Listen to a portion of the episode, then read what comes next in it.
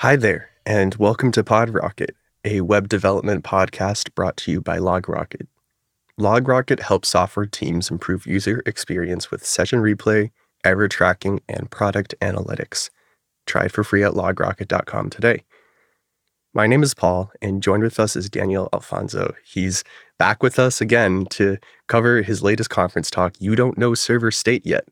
Daniel is back to talk about React testing He's a developer advocate over at OLX, author of State Management with React Query. Welcome back, Daniel. Hi, thank you for having me back. It's a pleasure to be here. It's a pleasure to have you. I mean, this recent talk that you had digs into some things that maybe we gloss over as developers because we don't need to reach so deep or we don't want to. So excited to get into talking about state not just on the client but in the server. Before we get into this, can you tell our listeners a little bit how you got into web development specifically or technology? Did you start out in technology and what brought you here? Yeah, sure. So I think it's always been in my life technology. I think like since very young, I've said, okay, this is the path that I want to follow. I remember like five, six years old messing with batch scripts on Windows and games and whatsoever, like emulating and stuff. And I remember like growing up, I said, okay, this is where I want to with my career. So my career was always, and my personal growth was always very directed to tech. I didn't initially start in web development. I started as a backend. I was a backend developer, mostly focused on full stack, but for around two years, something like that. But then when I met this thing called React, I said, okay, no, it feels like this is something that I want to try out for the next couple of years. And so I did. I kept staying on the web development world until I met the other cool thing, which was developer advocacy. And I said, okay, now this is where I even want to take my career, but still keep the web aspect of it. So yeah, that's kind of been my very straightforward path in tech right now. So you must be very qualified then to tell us about how we don't know server state yet, because this is maybe naturally a backend centered topic. If you started out as a backend developer and you came into React and web development, were you looking at it from a thousand foot stick away and you were going, oh my gosh, this looks messy? How do you manage state? Or was this a realization that set in over time as you started to use the different libraries and frameworks and you went, ah, something doesn't feel right here? I think the main issue that I started having with state was there was so many tools to manage it so many things that we could use like and then there were the native solutions like there were a lot of aspects to it. There were the normal recommendations of react with the use states and the use reducer and then the context to wrap everything up. And then on the other side was everyone like oh we need to use redux or we need to use zustand or recoil or mobx or whatsoever. And there were so many solutions. And i think like the issue for me started when we had to implement in my team that i was working at that time we had to say, okay, now we need to deal with caching. We're fetching a lot of data, mm-hmm. we're storing it in context, but now we need to deal with caching. This is an issue that we have right now. And we started implementing these things by ourselves. And there was a lot of confusion because first we were spending a lot of time implementing these things by scratch. With a lot of time means, okay, now we're taking longer to deliver stuff to production to our users. And yeah, more code to maintain. And this is when I started thinking perhaps there was a simple way to do this. Perhaps there's something new. And this is when, coincidentally, at the same time, I think it was 2020 or 2019, uh, Tanner Linsley did a talk on React Summit about server state. And in there, he introduced this tool that he had built called React Query. And one of the aspects that he mentioned a lot on this talk and that stayed with me was we are looking at our state just as a global state. There's just this thing that's a container where we put everything. So we have our Redux, we have our context, we have our things, and we are just throwing everything in there. But there's different aspects to dealing with state. There's even different types of state, and each one of mm-hmm. them has different challenges and ways to look at. There's different types of state. Your talk is called "You Don't Know Server State." I mean, yeah. I, I can naturally guess there's client state, but what is state? What are we zeroing in on here? That's the fun thing because state is usually defined like as this mutable data source that you can store data uh, related to your application. And typically this data will define how your code renders.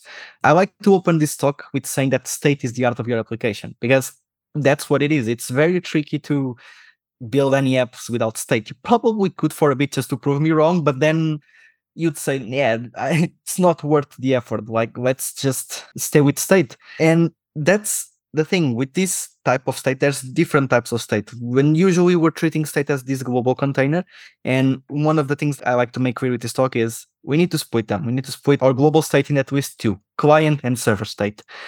Client state, there's like these different aspects of it. So it's a state that it's local, it's synchronous, so you don't need to wait to get it, and probably it disappears whenever you refresh your application. This is usually the definition for client state.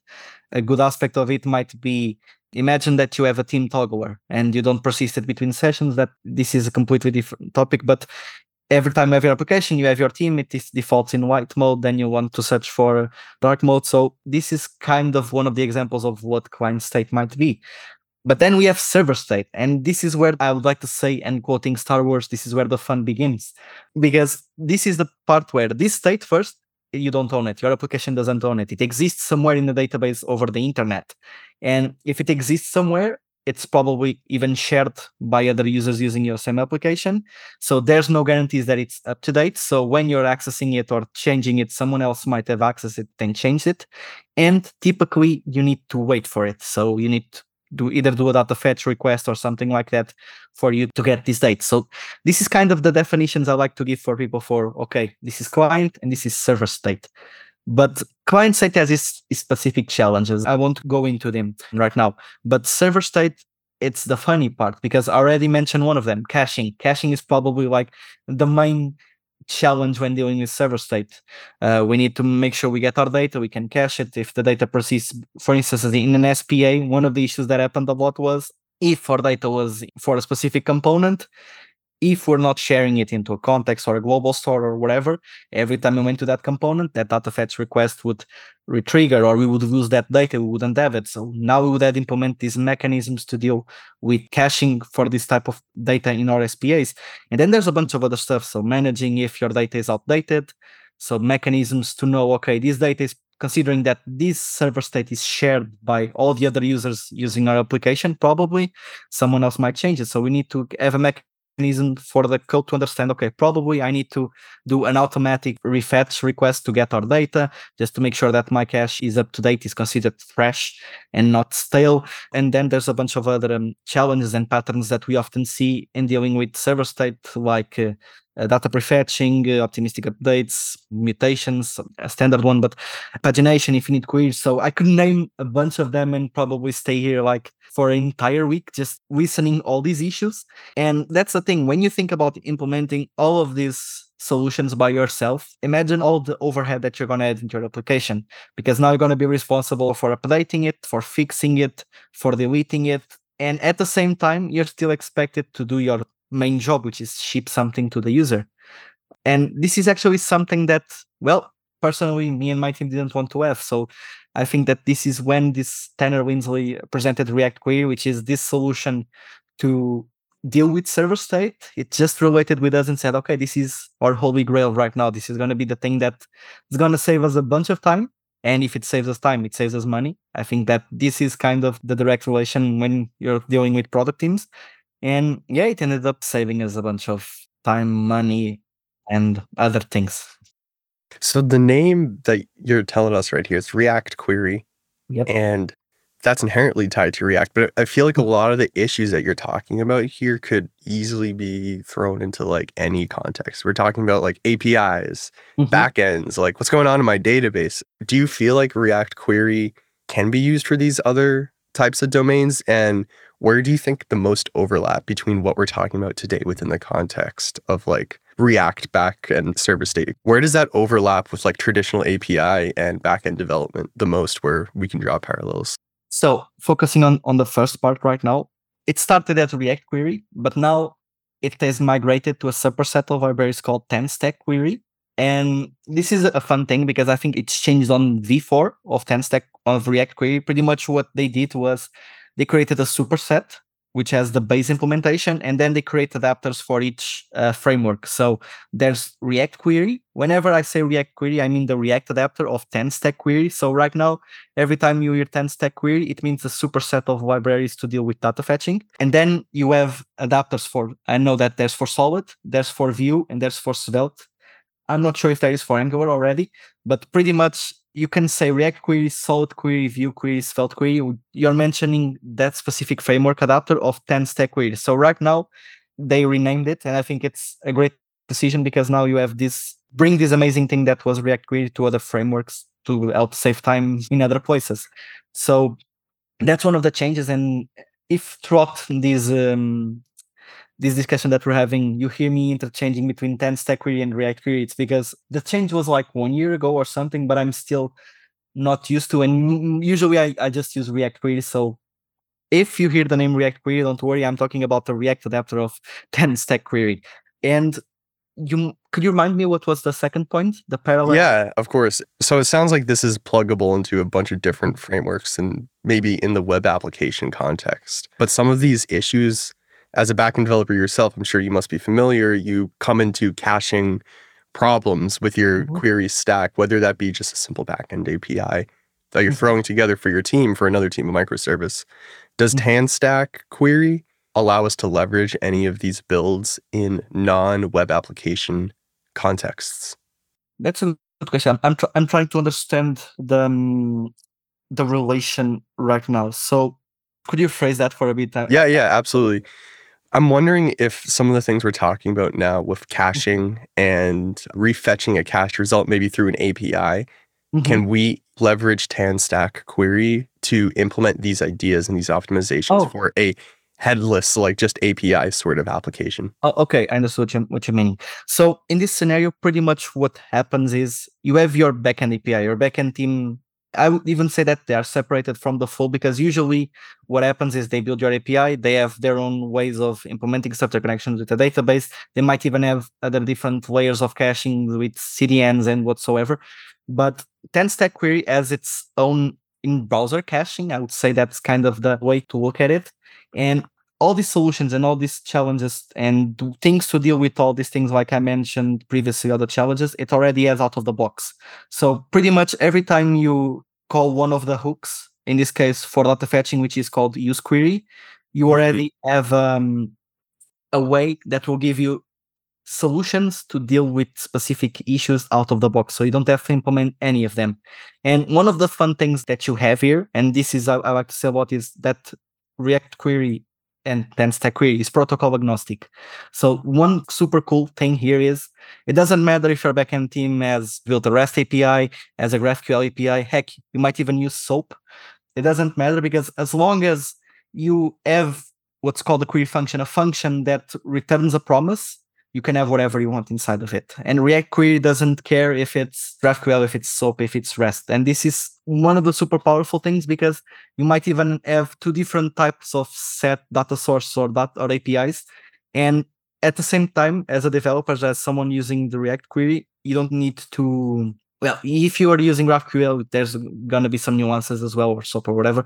But once you have this query function, you don't need to care about all the stuff behind art. You can have someone just build it, rep and have something like get data source or whatever. This is just more implementation aspects of it, but it's super interesting because it makes this flexibility that the library has that not many other tools have. So if you had to implement support for imagine, oh, I want to cache data that comes from GraphQL or cache data that comes from REST API or cache data that comes from SOAP, that would probably be extra adapters or stuff and having these things already out of the box implemented for you it's just great. Because i was going to say you know we have built-in caching behavior that developers are very used to leveraging in a variety of frameworks with mm-hmm. graphql these days. Um, yep. that's right out of the box but you're stuck with graphql. You, you really have to mold your, your whole workflow around that. So what your comment that you just offered right now really i think helps highlight one of these key differentials. It's protocol agnostic right? Is it fair to say that yeah, I like to say that. Um, I think that this is kind of the, the definition I give everyone is React query is a protocol agnostic uh, collection of hooks for data fetching and managing your server state. That was like the most shortest, sweetest, beautiful, wrapped up version of that. That was great. You had that elevator pitch ready to go. Yeah. uh, let's dig a little bit into some of the use case details, like you just mentioned, some like the hooks that we can do. Before we hop into that, I just want to remind our listeners that this podcast is brought to you by LogRocket. LogRocket offers session replay, issue tracking, product analytics to help you quickly solve and surface impactful issues affecting your user experience. So with LogRocket, you can find and solve the issues faster, improve conversion, adoption of your application, and just spend more time building a good product, less time debugging in your console and stuff like that. So go over to logrocket.com today to check it out for free if you're interested. So let's dig into some of the use case details about mm-hmm. this awesome data fetching solution that we're talking about here. The number one hook that you brought up, use query. It's how we get data. We probably recognize it from GraphQL. What is use query at its core? Is it a fetcher and how might you step into using it? So use query, and one thing that's important to mention is that the naming changes into different adapters. So I think in React in Vue it's called use query, and in Solid and Svelte it's called create query. But the way it works, it's the same. It's a hook that whenever you edit your component, whenever your component renders, by default, it will use what's called a, um, a query function that this it's this function that I mentioned that where you can wrap over your um, protocol uh, solution to fetch data, and this query function waits for a promise, and whenever you get the data, the query function returns this data to the hook, and then a hook uses something called the query key to cache the data internally. So this is kind of the gist of how use query works, the default behavior. Uh, so I think the important things to know is query function. It's a function that returns a promise that will you use to fetch your data. So this is pretty much where you put your uh, Axios or, or Axios if you're uh, doing um, for data request, you can use Axios, could GraphQL, where you put your uh, data fetching client inside and fetch your request and fetch your data, sorry, returns it, and it uses this thing which is called the query key um, to it identify this data on the cache. And this is super powerful because by default, imagine that you have three components that run at the same time, but the three components need the same data source.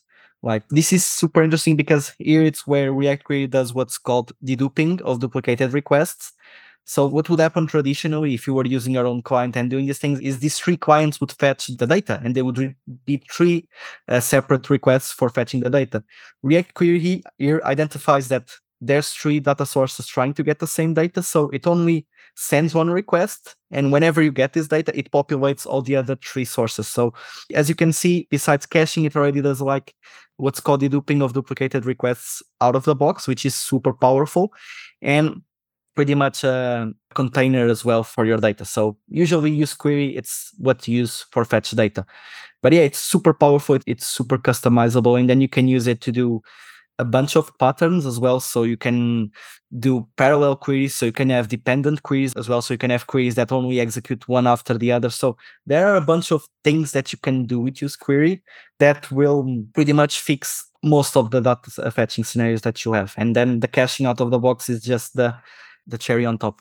Is React Query or Tan query, right, in this example that you're laying out, able to identify the shape of the data and which data might be duplicated via the resolver, or is this the query key that you're talking about? So pretty much the query key is what identifies the data that you get. So if you have two hooks using the same query key, then if they're mounting at the same time, there's going to be this data fetching concurrency at the same time. There's going to be the deduping and whatsoever. But imagine that you have a component that renders and you do data fetch request. This data is stored under your query key. And after a couple of minutes, you have another component that will render and it will have the same query key. What will happen is React Query knows, okay, oh, I already have this cached. So it will get this data ready for you. And depending on one property that is called stale time, it will decide if this data is still fresh. So we still assume that this data is not outdated, or if data is stale. And if this data is stale, it will also trigger a new data fetch request to repopulate the, the cache. So pretty much the query key is what controls all the caching and this identification of what data should be there. And the fun thing is if the second component retriggers a request, fetches the data, and the first one is still rendering, the data will update there as well because they share the same query key. So therefore, they share the same data from the cache. So the query keys almost, in essence, describe a tree of data dependency. Yes, I, I like to say that the query key should be treated as we treat dependency array on uh, use effects or use memos. So, and this is interesting because there's other things at hand here. I like to say that the query key should be as descriptive as possible as the data that we need for a query, because then it enables you to do another thing, which is your query key can be injected into your query function through something that is called the query function context. And why is super interesting? Because then it allows you to build patterns like, for instance, pagination. Imagine that you have a query key that you have um, oh, by the way, query keys need to be arrays. Um, if you used TanStack query or a query prior to V4, I think it was not mandatory, but now they made it mandatory. So just a disclaimer, they need to be arrays. And imagine that you have an array that on the first position you have a string calls called data, whatever. And then on the second parameter of the array, you have page, and then you have filters. If these things can be injected into the query function, it can be used to customize your data fetching requests. So this example that I just laid out, it's pretty much how you can build paginated APIs. So because you have a page, you have filters, and if this thing goes into the query function, which is the function that is responsible for doing data fetching, you can inject them into the URL that you want to fetch data for. This makes it even more powerful because you can have this symbiosis between uh, query keys and, and query function. And one other thing that's important to mention is if a query key changes, then you're not talking about the same data source. So there's going to be probably a new data fetching request. So imagine that you have um, a query key. Let's just use a, a normal example that you have, okay, I want to fetch for data source A or from data source B. And if you have this variable in your query key and you're injecting it into the query function to customize the route that you get, whenever you change, for instance, click on a button and it changes state for this value to be value B, the query key will say, okay, no, this is not the same thing. So it's not the same data that we need. Let's retrigger a new request to get this data. So the query keys are kind of like the the thing that controls the entire flow of your query, but also enables you to do caching. And then there's all these beautiful patterns that come afterwards with it. So the query keys seem to be deterministic in a lot of these examples because you have to set it in order to take advantage of um, exactly uh, yeah it's right, right. so in use query uh, the query key and the um, query function are mandatory so you always need to have them. It's the only two things that you need by default. They have, always have to be there. Without them it won't. I haven't tried it yet. Probably typescript will yell at me or, or something like that probably yeah. it, it, it, doesn't um, it doesn't work without them. Now what about the second most used hook? I'm gonna guess it's use mutation because it's like the other side of the coin here, but please yep. correct me if I'm wrong. Okay. So if we have data fetching on one side, which is the way we can get our data, we need some way that we can create, update, or delete our data. So this is where mutations come into the loop. Mutations are the things that we use to create or delete our data from our data source. And then this hook, a use mutation or create mutation, which is responsible for, well, executing your mutation. The way it works is compared to use query, it doesn't execute automatically because it doesn't make sense. We want to be able to describe, okay, I want this mutation to either execute when they submits a form or when the user clicks on this button whatsoever. And the way it works is there's a mutation function where we can add, it's going to be either or get or delete or update or mutation as well, whatever depends on what protocol or whatever we're using. It's the same thing as the query function, but for mutations. And the objective here is to mutate data. And there's this hook calls use mutation that receives the mutation function. And by default, it returns something that is called mutate. And this mutate function is expected to receive some parameters, which are the parameters that we then we're going to be used to execute our, mut- our mutation. So let's have a, a default behavior where we have our form state all focused on an app. And whenever we submit, this form state is grabbed by a function or by the event or whatsoever, and we get the data from the form and what we do is we call mutate with this data and then it will execute the mutation. Um, this hook is super powerful as well because then it allows you to do a bunch of cool patterns. And one thing that is one of the easiest ways of doing this, which is optimistic updates. I think that this is one of the next patterns you can focus on, and that's usually a very, very huge pain to implement by yourself. But uh, use mutation makes it super simple to do. Are these mutation processes rooted in like form encoded data, you said?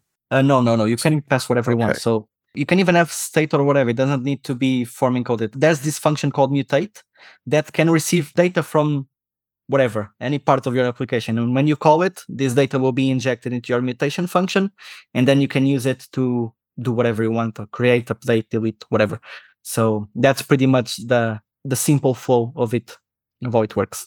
One of the things that I know people love about some of the newer frameworks and libraries that help maintain types is that you can do things like in Remix, you have actions, in Svelte, mm-hmm. you have is it I think it might be actions as well in Svelte or something similar. Um, but when you post your uh, mutation, it's typed and your resolver has those types. What's the best way that you found to keep that same level of type system safety using the use mutation hook? So one of the cool things is it kind of just I'm not sure if I'm wrong here or, or, or, I'm right, but I think like by default, one of the cool things is if you type your mutation function, and whenever you pass it to the to this mutation, it will just infer what that thing expects to receive. So it will keep this flow and this control of like, okay, whenever I need to call mutate, because my mutate mutation function expects to receive this, we typed it that way then use mutation will know, and in this case, mutate will know that you expected to pass it. So immediately TypeScript will start yelling at you when you say, oh, you're trying to pass data that shouldn't be here or pass data that uh, you're missing data or whatever. So I think that this is also one of the cool things that I've that I've seen right. with it in production. That's super cool because that brings type safety to a protocol agnostic environment. Yeah, definitely. That's huge and I think like they've been doing a great job dealing with TypeScript. Usually, when I started with React Query, I wasn't that very into type safety, but like they started implementing a bunch of stuff, and like I think everything is pretty much rebuilt. Just use TypeScript out of the box. So the entire library is built with TypeScript. So it adds a lot of power to to development if you're using TypeScript as well. Yeah, the speed to be able to make a change later on and have the red yeah. squiggle pop up is just it's unmatched. Daniel, could we hit one more uh, on our triad right here of hooks? Use infinite query. Mm-hmm. What what is an infinite query? What does that even mean? So there's a pattern when you're dealing with data fetching where imagine that you're seeing a screen and you're scrolling, and as you're scrolling, new data is showing up. This is usually what's called an infinite query. Use infinite query, it's a, a wrapper over use query that allows you to deal with and implement infinite queries in a way that's much more simple than if you had to build everything by scratch by yourself.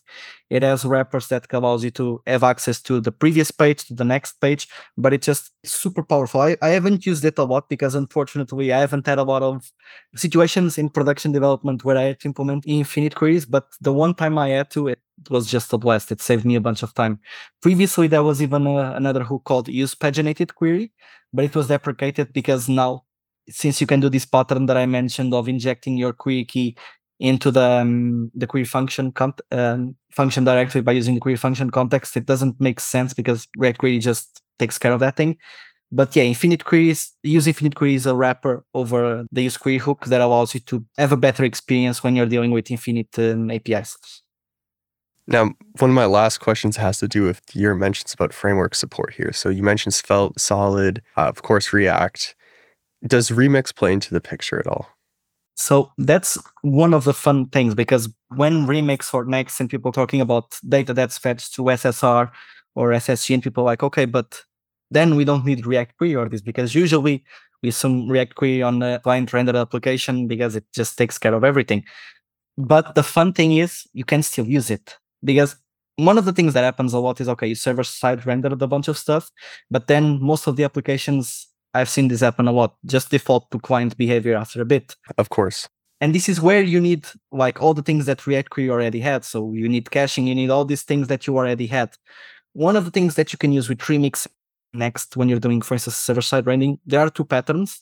One is called initial data, and the other one is called um, the hydration boundary. So pretty much the um, initial data pattern. Let's focus here on Remix. You fetch your data in your loader, and whenever you pass this loader to the client, to when it renders, you can inject the data that comes from the loader into React Query into a property called initial data. And then React Query knows, okay, by default, for this specific query, this will be the initial data. So React Query, whenever your code now comes into the client, React Query knows, okay, this data was already fetched and is used to populate this specific query key. And then there's another pattern called hydration uh, with the hydration boundary, which pretty much allows you to, whenever you return from your loader, React Query will dehydrate the data. This can be interesting because you can do data prefetching and a bunch of other stuff, and you just have this instance of uh, your query client, which is pretty much the heart of React Query. It's a thing that contains your query cache and all the other things. You dehydrate your query client, and when and now the browser is doing the hydration, React Query will hydrate that uh, query client and have it assume that the data that was already fetched on the server. So you can use the server side rendering aspect of, okay, now we can use it to populate and build our query client and our query cache and whatsoever. And when we come to the client and we default to the client behavior, then we just let uh, React Query do its thing. This really reminds me of uh, like within the front end context of passing and taking control of the DOM, depending mm-hmm. whose strengths are in what part of the UI that you're running. So here, like if you're gonna push everything to just client side rendering, that's when you're saying you could take a look at your situation again yeah. and maybe benefit from it. Gotcha. Imagine that you only need the data for the initial load or for something that you're just displaying and you're not going to do a lot of data fetching throughout the application. Then, yeah, give React Query a shot because TanStack Query a shot because most of the time when you start dealing with data fetching on the browser and all those things happening again, then it's going to be your number one UI in this case. I think it's the number one library I install in all the things right now when I have to do any sort of data fetching or mutations or whatsoever. If I know I'm going to have a lot of browser and client side interactions happening. Well, Daniel, this has been enlightening, not only for I'm sure the people who have never heard of React Query, but for people who have and maybe want to try some interesting patterns with it. Mm-hmm. I, I, love some of the patterns that we went over today. Um, if people wanted to follow you, Daniel Moore, because you are DevRel, I'm sure you post things out and about. Where can people find? Yeah, so people can find me now. I think it's called X, not Twitter anymore, but at Daniel JC Afonso. I have the same name pretty much on LinkedIn and every other social network. So Daniel JC Afonso, it's where you can what can you can search to find me at pretty much any social network. And if people want to get started with TanStack Query, would you recommend React as a good framework to get started with? React Query started in React, so there's probably the one that's more mature, I would say, even though now it's spreading to the other ones, but it's where it all started. So I would say React, it's the, and it's probably the one that it's easier to find documentation, to find docs, to find written video content. So yeah, I would say React is probably the best way to start with TanStack query, but it, you can use other frameworks that the docs are very, very good. So a huge shout out to the team that's been doing all the the work with TanStack because the docs are amazing. It's they are one of the best documentations for dealing with stuff that I've seen. That's so great to hear because that can really make or break a framework yeah, library. Yeah. That's awesome. So we got we're cross framework, cross protocol. That's why I gotta ask. So React's gotta be a good spot to start, right? Because yeah, a lot of stuff's out there. Well, Daniel, thank you again for your time, for coming on, and for talking about server state and all the yeah. ways that we can tackle it. Thank you so much for having me. It was a pleasure to be here once again. Thank you.